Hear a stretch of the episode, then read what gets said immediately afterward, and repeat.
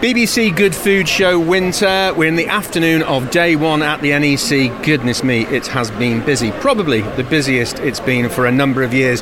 I'm delighted to catch up with Rachel Templeton from Blue Aurora. What a lovely name that is. English blueberry wine. For those of you looking for a tipple this Christmas that is different and English, Rachel, they should come and see you, shouldn't they? Why? What's special about blueberry wine? Oh, it's amazing. So we're based just down the road. We're Northamptonshire, Cambridgeshire border, so we're very local, and we've got three different wines in our range, purely made using our English blueberries, and we use traditional grape wine methods. Um, but pressing the blueberries. So we've got a medium dry in the range, or if you're more of a, a, red wine lover, the midnight would be the one for you. And then we've got a lovely sweet pudding wine, great alternative to port. So fantastic to have something different on your table this Christmas. English wines have come a long way in the last two decades, haven't they? And, and challenged some of the great wines of the world now. What are the, the tasting notes and flavours and things that people should look for in your wine? Um, a little bit like with your grape wines. I, uh, our wines are purely blueberries, but there's so many more complex flavours behind it. Uh, you get a bit of rose petal, you get subtle notes of sort of thyme, rosemary, um, and that's why they then pair fantastically with foods as well because they've got those really lovely complex flavours. Mm. I mean, if you go back maybe 30 or 40 years, people used to do a lot of wine making at home with the demijohns bubbling away in the kitchen, didn't they? And they'd make it from any fruit they could get hold of. That's a long way from where you are. This is top end wine making, isn't it? Yeah, I mean, so we're big blueberry growers, um, and so we've diversified actually into the wines um, in order to make the farm more sustainable, reduce food waste. So we've sort of got the growing um, expertise, and then we work with a winery down in Ledbury, um, and they've got the winemaking expertise, so they make all the wines for us, um, and they've got their own range of English blueberry wines, which are fantastic mm. as well. You say on the farm, does that mean this is like a diversification of, of your farming, which has been so important for the whole of the farming industry in the last decade?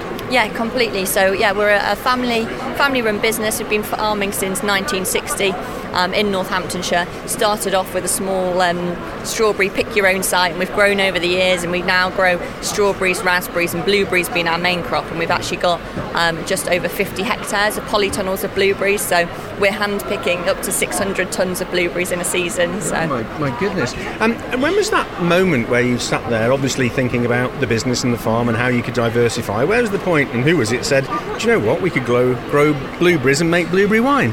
So 2006 was when Stephen Long, the owner of the business, or one of the owners, sorry, um, he'd gone over to Poland and seen that they were growing blueberries there, and then he's basically over the years.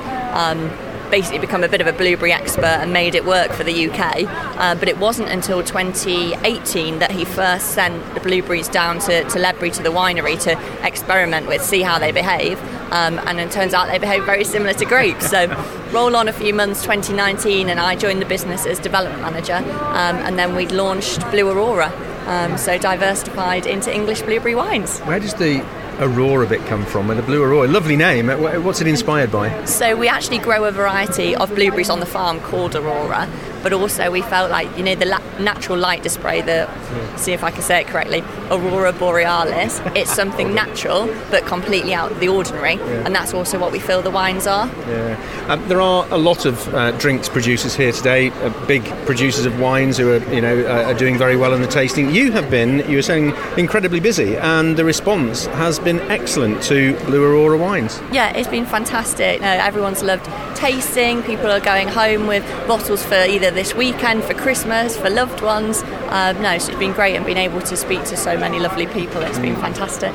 In so many cases, um, English wines are deemed to be quite expensive uh, by comparison to some of the more mass produced wines. How do your wines stack up? Um, we've definitely tried to position ourselves so that it's accessible for everyone. So our dusk and our midnight, which are a little bit like a, a red and a rosé, they're 11.95, or we've got a show offer which is two for 22 pounds. Um, our ice wine's a little bit more expensive, but that just reflects the fact it uses so much fruit, two kilos in a single bottle, right. and a much more slower, more intense process. But that's 17.95, right. and it's something that you can treasure over over weeks. You don't have to drink it all at once. So I was introduced a few years ago with some of the uh, the sweeter wines. Chill them, and then you can pour them over um, things like ice creams, for example. I mean, is that with a lot of fruit wines that's uh, an option? Can you do that with with these wines? Yeah, definitely like um, especially the ice wine, where with the ice wine we press the blueberries from frozen, so it's more of a a sweet that's the one a bit more pudding wine, a little bit more like a port. I've got several customers who repeat by just pour it straight over their ice cream. so so versatile.